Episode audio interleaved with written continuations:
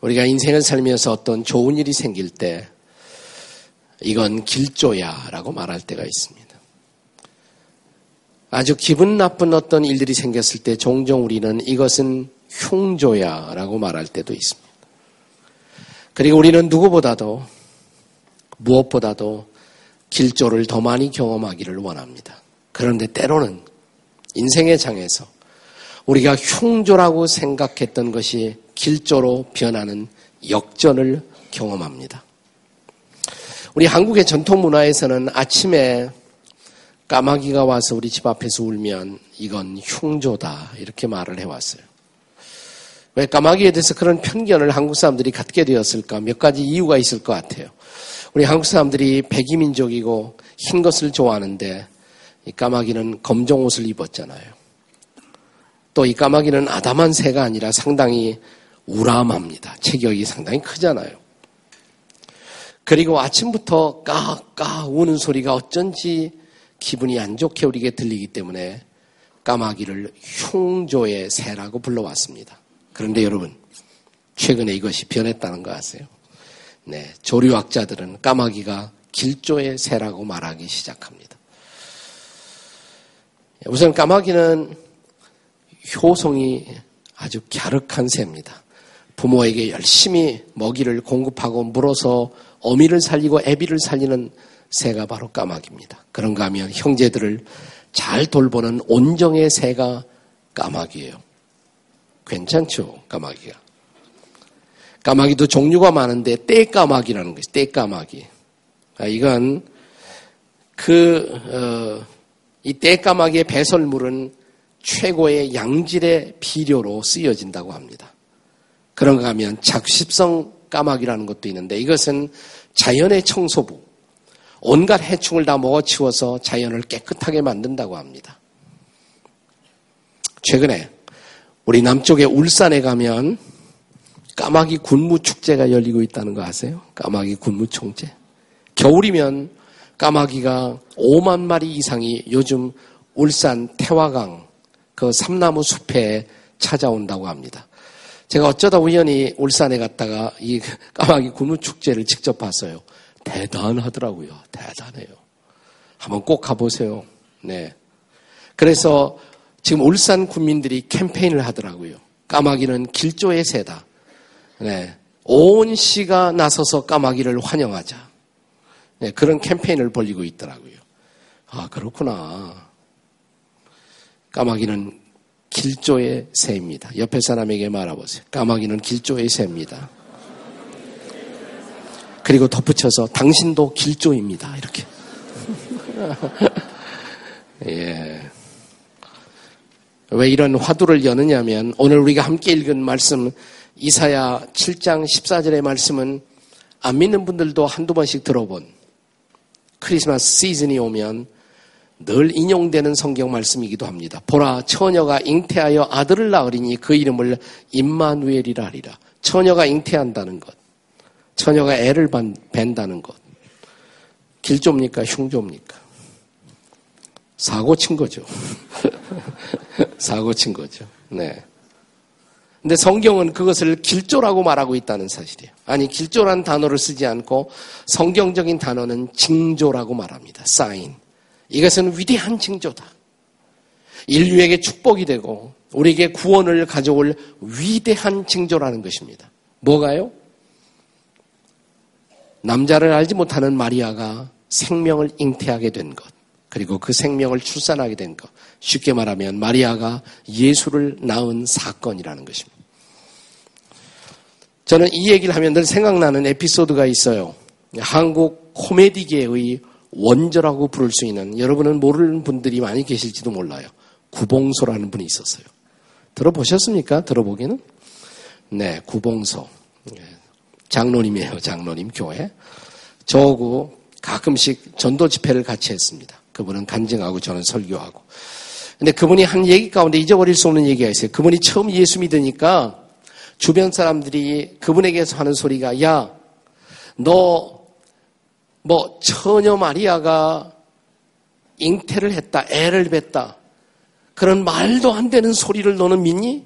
라고 친구들이 와서 말을 하더래요. 구봉소 장로님의 대답이 뭔지 아세요? 야, 마리아 남편 요셉도 가만히 있는데 너희들이 왜 나서서 나다니니? 도대체. 네, 기막힌 명답이에요. 그러나 질문은 아직도 남습니다. 도대체 마리아를 통해 탄생할 예수, 그분이 왜 위대한 징조일까요? 자, 그 비밀은 그 이름 속에 들어 있습니다. 처녀가 잉태하여 아들을 낳으리니 그 이름이 뭐라고 그랬어요? 임마누엘이라 하리라. 예수 이름은 두 가지예요. 본래 예수의 공식적인 이름은 예수입니다. 예수입니다. 자, 이 이사야 선지자가 예언한 그 사건의 실현을 선언하던 마태복음의 말씀을 읽어보면 마태복음 1장 21절 이하에 천사가 요셉에게 이렇게 메시지를 전합니다. 같이 한번 성경 말씀을 읽어보세요. 시작. 아들을 낳으리니 이름을 예수라 하라. 이는 그가 자기 백성을 그들의 죄에서 구원할 자이심이라. 예수의 뜻이 뭔지 아세요? 구원이란 뜻입니다. 자기 백성을 죄에서 구원할 자이심이라. 구원자, 세이비어. 예수는 구원자라는 뜻을 갖고 있습니다. 예수가 오셨다. 구원자가 오셨다는 말이에요. 그리고 이것은 700년 전에 이사야 선지자가 예언한 것의 성취라고 말합니다. 자, 이어지는 마태복음 1장 22절 23절의 말씀을 함께 읽겠습니다. 시작. 이 모든 일이 된 것은 주께서 선지자로 하신 말씀을 이루려 하심이니 이르시되 보라 처녀가 잉태하여 아들을 낳을 것이요 그의 이름은 임마누엘이라 하리라 하셨으니 이를 번역한즉 하나님이 우리와 함께 계시다 함이라. 한 사람이 태어나기 700년 전에 예언되었다. 굉장한 사건 아니에요? 그것이 사실이라면 얼마나 굉장한 사건이에요. 남자를 알지 못하던 한 여인을 통해서 태어날 것이다. 700년 전에. 그 예언의 결과로서 탄생한 분이 예수라고. 그 예수에게 또 하나의 이름이 있다고. 그것은 별명입니다. 그것은 그분이 이 땅에 오신 미션을 설명하는 중요한 별명입니다. 임마누엘.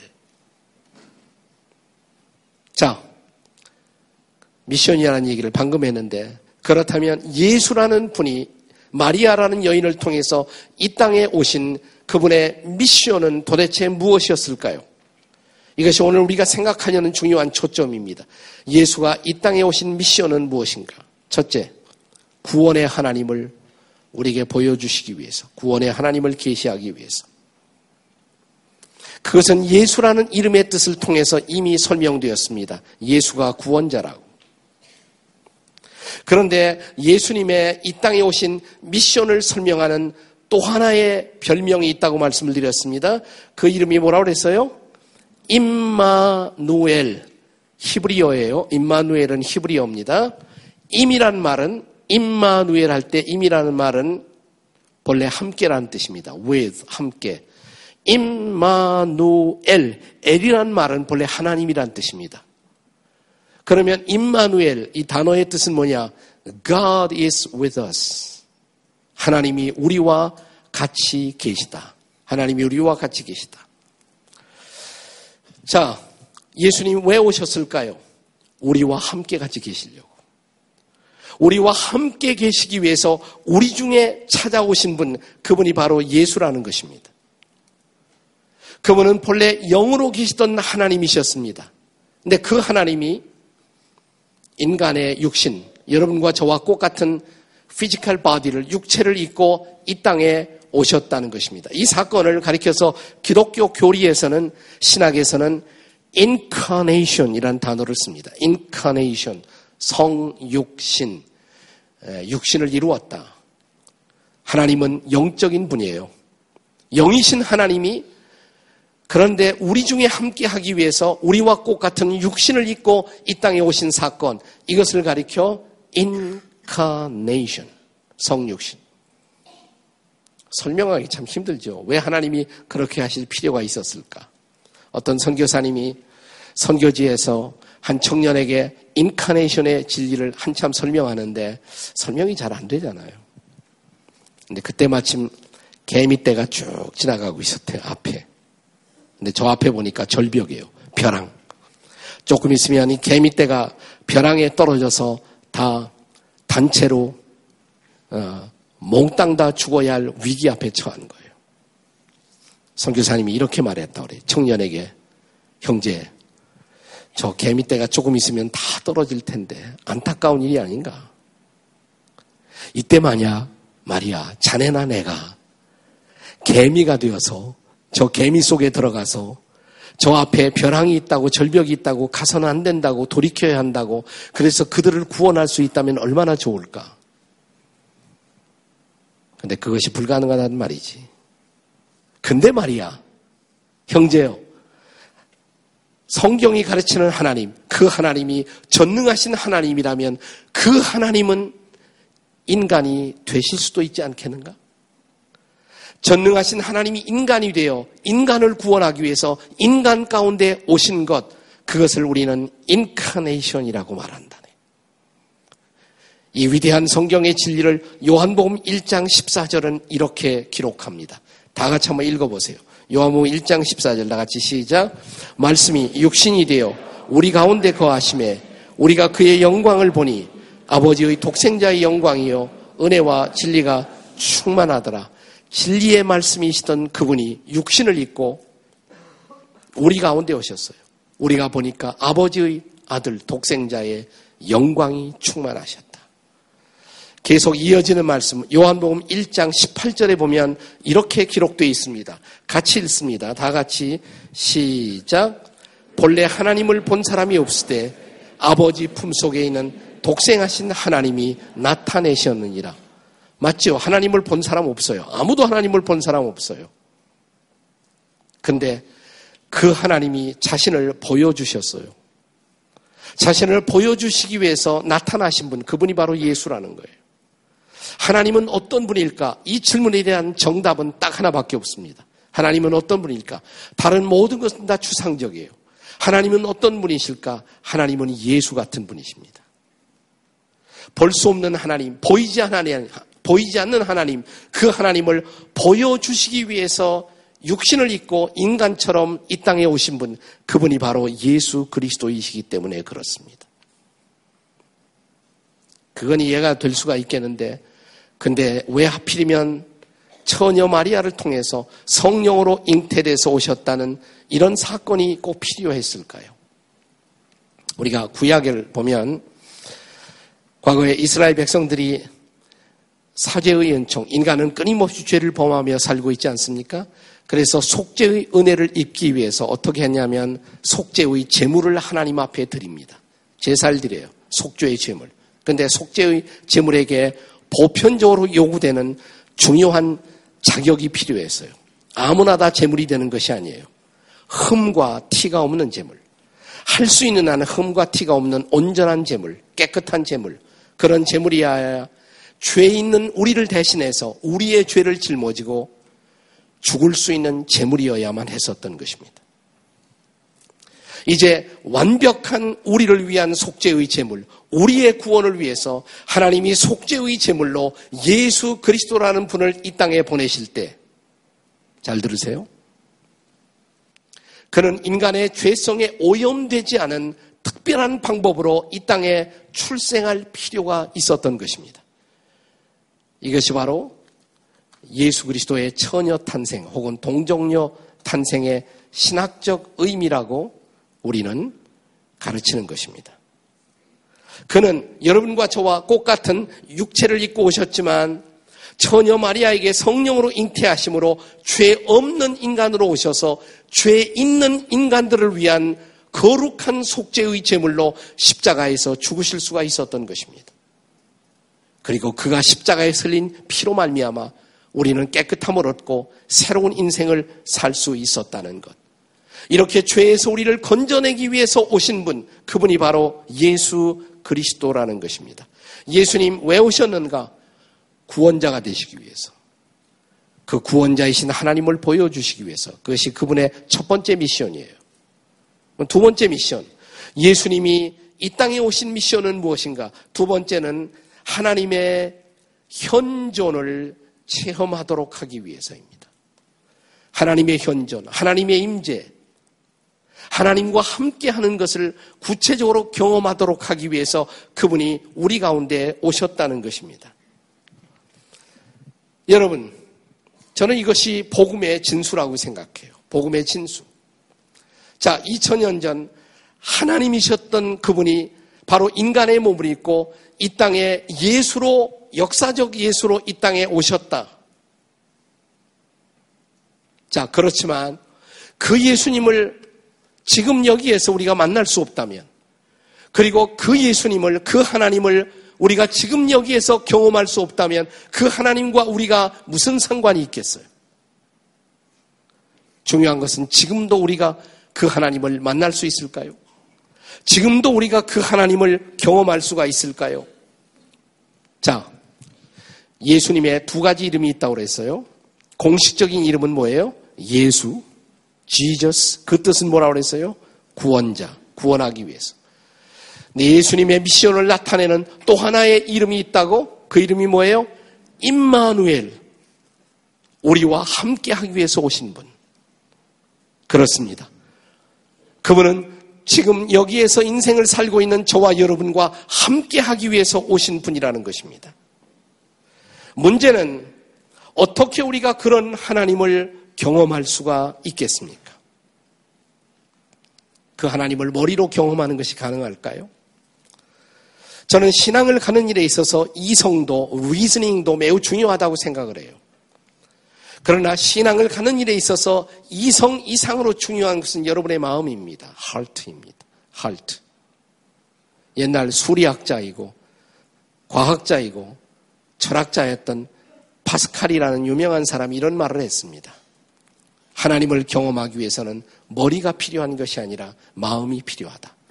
이 사람은 머리가 좋은 사람인데 평생 수리학자로 산 사람인데 놀라운 수학적인 진리를 남긴 사람인데 그러나 하나님을 경험하기 위해서는 마음이 필요하다고 그런 이런 말을 했습니다. 우리의 마음에 예수님을 영접하고 예수님을 모시고 기도를 시작한다면 우리가 경험할 수 있는 가장 위대한 사건이 기다리고 있다. 그것이 바로 하나님의 현존이다. 하나님의 현존을 경험하는 것, 그것은 인간이 이 땅에서 경험할 수 있는 지고의 행복이다. 이런 말을 했어요. 가장 위대한 행복, 그것은 하나님을 경험하는 것이다. 라고 말을 했습니다. 이 파스칼이 한때 사교 생활에 빠졌어요. 자, 근데 사교 생활, 그것이 화려하기는 하지만 행복을 가져다 줄까요? 그가 이 사교 생활의 환락에서부터 깨어난 후에 파스칼은 진지하게 기도하는 사람으로 변화되었습니다. 그리고 어느 날 밤 놀라운 경험을 하게 됩니다.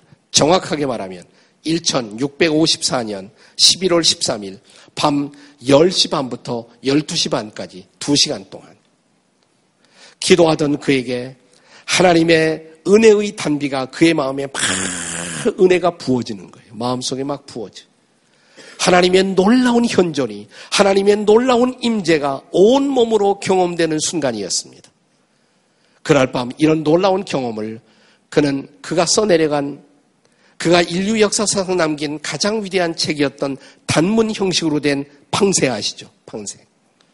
파스칼의 팡세 단문 형식으로 그 두 시간의 체험을 그는 이런 기록으로 남겼습니다. 이렇게 시작됩니다. 불, 불, fire, fire. 그 마음에 불이 임한 거예요. 그는 철학자의 하나님, 과학자의 하나님이 결코 아니다. 아브라함의 하나님, 이삭의 하나님, 야곱의 하나님, 오 나의 하나님. 확신, 확신, 직감, 기쁨, 평화, 예수 그리스도의 하나님.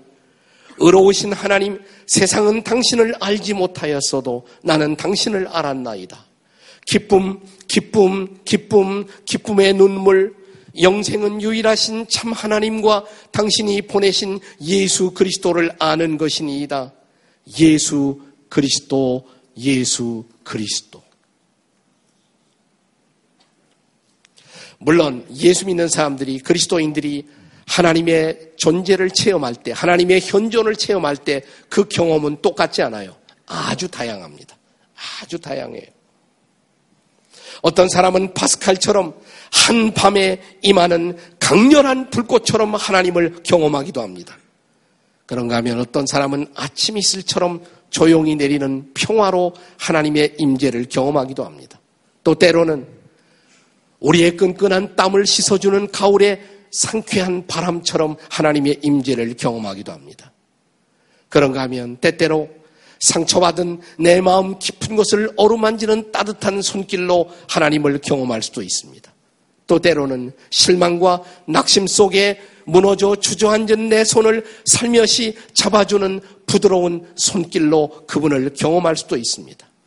또 때로는 실망의 깊은 밤, 끝날 것 같지 않던 이 밤, 그런데 그 밤에 커튼을 살짝 들어 올리고 들어오는 새벽빛처럼 그분은 내게 찾아올 수도 있습니다. 사람들이 하나님의 현존을 경험하는 경험은 매우 다양하다고 말씀드릴 수가 있어요. 그러나, 그러나 사랑하시는 여러분, 나는 분명히 이것을 말씀드리고 싶습니다. 여러분이 진지한 그리스도인이라면, 가짜가 아니고 진짜 크리스찬이라면, 우리는 예수를 믿는 순간부터 우리의 삶이 끝날 때까지 하나님의 현존을 평생토록 경험할 수가 있다. 이것이 복음인 것입니다. 그 하나님과 함께 인생을 살아갈 수가 있다는 놀라운 사실이에요. 그래서 예수님은 하나님의 아들이신 예수님은 사랑하는 제자들과 이 땅에서의 삶을 살고 마지막 떠나가시면서 유언처럼 그분이 남기셨던 마지막 말씀 기억하시나요? 예수님이 제자들에게 마지막으로 남기신 말씀 마태복음 마지막 장 마지막 절 볼지어다 이렇게 시작되죠. 네, 다 같이 읽어요. 시작 볼지어다 내가 세상 끝날까지 너희와 항상 함께 있으리라 하시니라. 믿으세요? 항상 함께 있으리라. 내 삶이 다할 때까지, 아니 이 세상이 다할 때까지 그분은 우리와 함께 하신다고. 이 하나님 필요 없어요? 이 하나님 혹시 필요하지 않아요? 나와 함께 하시는 하나님. 암과 더불어 투병을 하고 있었던 한 권사님이 계신데, 한 어머니가 계신데, 병원에 입원하고 있었는데 높은 병실에 있었던 모양이에요. 갑자기 바깥이 소란에서 창문을 열고 내다보니까 병원 옆에 학교가 붙어 있었는데 학교에서 운동회를 하고 있는 것이 보였습니다. 호기심이 생기고 무료한 시간을 달래기 위해서 내려와서 이분은 산보 삼아 옆에 학교를 가보셨다고 합니다. 가보았더니 장애인들이 장애인 체육대회, 장애인 운동회를 하고 있었던 거예요. 물끄러미 쳐다보다가 한 광경이 이 암 환자, 암을 앓고 있던 그 여인의 눈을 캐치했습니다. 한 어린 소년이 트랙을 지금 달리고 있어요. 다리를 절면서. 다리를 절면서 달리고 있는 한 소년. 내 가만히 보니까 그 옆에 트랙 바깥에서 한 여인이 같이 달리고 있어요. 틀림없이 그의 어머니였습니다. 이렇게 어머니는 그 아들을 향해서 외치고 있었다고 합니다. 진우야, 힘내. 일어서. 힘내. 힘내. 조금 있으면 다 왔어. 드디어 꼴이 나는 순간 등수가 문제가 아니었습니다. 사랑하는 아들을 끌어안고 아들의 등을 토닥거리면서 어머니는 잘했어. 진우. 참 잘했어. 이 광경을 지켜보던 암 환자 여인의 마음은 짠해지기 시작했습니다. 병실로 돌아왔습니다. 그리고 참으로 오래간만에 편지를 쓰기 시작했습니다. 그녀의 아들에게 쓰는 편지였습니다. 이렇게 시작되었다고 합니다. 아들아, 오늘 나는 장애인 운동회에서 한 다리를 절고 있는 소년 곁에 엄마가 함께 뛰며 응원하는 모습을 보았던다. 그런데 그 소년 곁에서 뛰는 여인이 내 눈에는 나처럼 보였단다. 아들아, 엄마가 오랫동안 투병 생활을 하느라고 너를 돌볼 수 없었지만, 그러나 엄마의 마음은 한순간도 너를 떠난 적이 없었어. 나는 내 마음으로 기도로 너와 함께 내 곁에서 달리고 있는 나를 볼 수가 있었단다. 얼마 안 있으면 엄마는 어쩌면 이 세상을 하직할지도 모른다. 하지만 아들아, 그때 나는 너에게 꼭 얘기하고 주고 싶은 말이 있단다. 그때에도 내가 이 땅을 떠나간 후에도 나는 하늘나라에서 너를 지켜보며 응원하며 내 곁에서 함께 뛰고 있을 것이라는 사실이란다. 그리고 아들아, 네 엄마가 믿고 있는 사랑하는 하나님, 나는 그 하나님께 기도할 거야. 내 손길이 미치지 못하거든 나의 하나님께서 내 아들의 손을 잡아달라고. 그래, 사랑하는 아들아, 나는 아들인 내가 너의 하나님, 너의 구세주 예수님을 만나 그 예수님의 손을 잡고 그리고 하나님의 손에 붙잡힘을 받아 인생의 경주장을 뛰고 있는 내 모습을 나는 저 하늘나라에서도 바라보기를 소원한단다. 아들아, 사랑한다. 그리고 너를 나의 임마누엘의 하나님께 부탁한단다. 사랑하는 여러분, 이런 하나님이 필요하지 않아요? 이런 예수님이 필요하지 않아요? 인생은 혼자 달리에게는 너무나 고독하고 처절한 삶의 여로입니다. 나를 지으신 하나님이 나의 창조자가 나의 구원자가 되어 나와 동행하시며 인생의 길을 함께 걸어주는 이 놀라운 축복, 이 블레싱을 오늘 우리는 여러분에게 드리고 싶은 것입니다. 이 위대한 축복. 나를 지으신 창조자 하나님이 나의 구원자가 되어 나의 동행자가 되어 내 곁에서 내 손을 잡고 인생의 길을 달려가는 이 위대한 축복. 나는 이 축복의 자리로 오늘 사랑하는 친구 여러분을 초대하고 싶습니다.